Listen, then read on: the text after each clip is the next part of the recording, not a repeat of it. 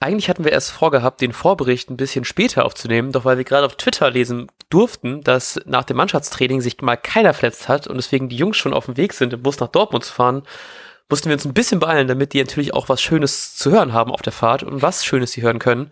Das ist der gute Lars Knieper. Halli, hallo. Hallo Matthias Althoff und äh, vielen Dank, dass du mir die Hoffnung gibst, dass ich erhört werde von unseren Spielern.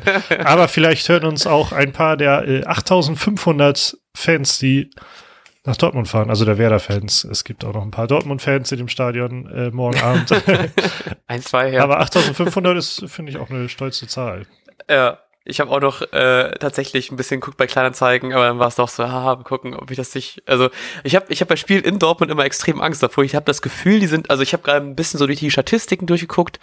Ähm, Heimbilanz ist bei beiden Teams auf jeden Fall deutlich besser als die Auswärtsbilanz von den äh, in den vergangenen 100 irgendwas Spielen, die es gab. Mhm. Ähm, Spiel waren aber alle recht knapp. Also wenn man jetzt den Pokal äh, rausnimmt, wo wir ja natürlich unfassbar gut gewonnen haben, dank meiner Präsenz in der Südkurve.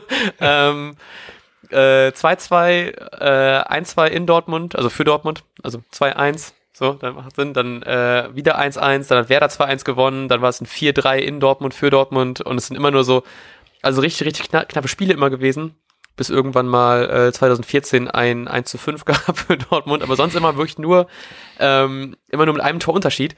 Und ich habe auch immer das Gefühl, so auch wenn ich natürlich riesigen Respekt vor diesem ganzen Team habe, ähm, ich habe ein bisschen Hoffnung, dass wir nicht so unter die Räder gehen, wie ich es noch letzte Woche erwartet hätte. Weil wir jetzt ja auch zum Glück ein paar gute Nachrichten haben, dass ähm, Shahi nach seiner äh, Rotsperre wieder da ist. Rashica ist für Startelf-Kandidat ähm, und Velkovic und Langkamp sind beide wohl im Kader. Nicht unbedingt Startelf-Kandidat, aber es gibt zumindest ein paar positive Nachrichten. Ähm, ja. ja, wir haben, wir haben wieder Verteidiger auf der Bank. Wie gut ist das denn?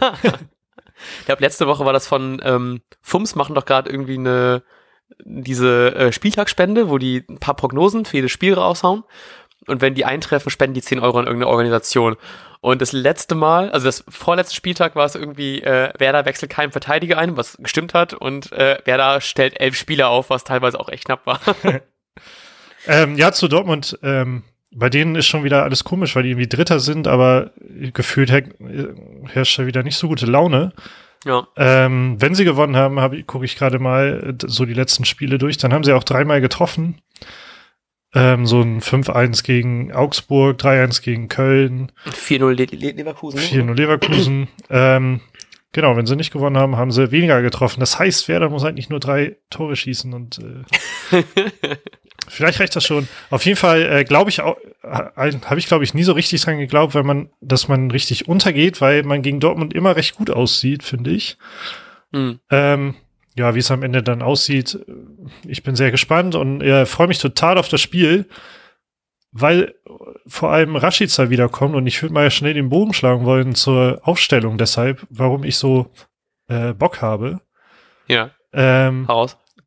Und zwar glaube ich, dass dass Bittencourt nicht diesen, also ich glaube, dass wieder mit Dreierkette oder Fünferkette, äh, je nachdem, wie man es benennen will, gespielt wird. Mhm. Und ich glaube diesmal nicht, dass Bittencourt diesen linken ähm, ja, Flügelbespieler die, die, nicht diese Rolle einnehmen wird, sondern dass mhm. Friedel dahin weichen wird, weil man jetzt mit Shahin einen Spieler hat, der halt auch in der Verteidigung spielen kann.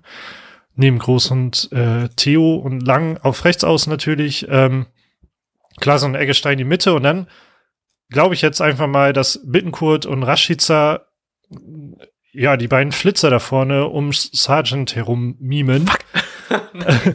und ähm, auf diese Konstellation freue ich mich extrem, weil man plötzlich zwei sauschnelle Spieler da vorne hat. Und ich glaube, jeder erinnert sich noch an das Bild der letzten, vorletzten Saison, als Hummels mal Sancho so langsam hinterhergetrottet ist. Und mhm. Hummels ist für Schnelligkeit einfach anfällig. Und wenn da einer der beiden mal dran vorbeikommt, ähm, dann haben wir auch eine Chance da vorne mal zu treffen, glaube ich. Und deshalb habe ich richtig Bock. Ah, fuck ja, ich habe genau die gleiche Aufstellung wie du. Ähm, das ist irgendwie ätzend. Ich sag einfach, dass Sargent nicht spielt, sondern äh, Johannes Eggestein. Ich glaube, der ist noch ein Tick schneller als äh, Sargent, bin ich mir aber nicht ganz sicher und hoffe einfach, dass das das Quäntchen die Prise extra gibt, die ihn dann Start, Startaufstellung spielen lässt. So. Vielleicht spielt ja auch sogar Pizarro mal von Anfang an. Kann ja auch Oh, mal das ist geil. Aber, oder hier, äh, Bargfrede, der kann ja irgendwie für 35 Minuten, meinte er, irgendwie spielen. Und macht er einfach dann in der ersten Halbzeit schon einen Wechsel. Wobei man ja auch Ähm, noch sagen muss, dass ähm, Goller ja auch von Kofeld als Startelf-Kandidat äh, bezeichnet wurde. Vielleicht spielen wir ja sogar mit drei, drei Schnellen da vorne. Äh, Ich habe tatsächlich auch schon dran gedacht, aber ich habe, äh, ich glaube, mein Argument dagegen war, dass man gegen Dortmund, obwohl das macht, na, ich habe erstmal gedacht, ob das Sinn ergibt, weil man ja gegen Dortmund äh, so einen jungen Spieler daran lassen sollte, aber ich meine, gegen Leipzig sind halt eben, ist genauso starkes Team, so das, aber da hatten wir weniger Alternativen, ne? Ja. Ich vertraue einfach auf, äh, auf, wen habe ich eingewechselt? Johannes Eggestein, genau. alles klar, was Ähm, äh, glaubst du, wie es ausgeht? Ich habe auf Kicktipp in unserer schönen Hörmerwerder Hämmert-Gruppe, den ihr, der immer noch liebend gerne beitreten könnt, ähm, ein 2-2 angegeben. Ähm, ich glaube, es wird so ähnlich, dass Dortmund äh, schnell führen wird, aber wir das noch irgendwie rumreißen. Und du? Ja, fuck. Ähm, ja, komm, ich hab's grad, ich bin heute gut drauf. Äh, wer, verdammt, ja.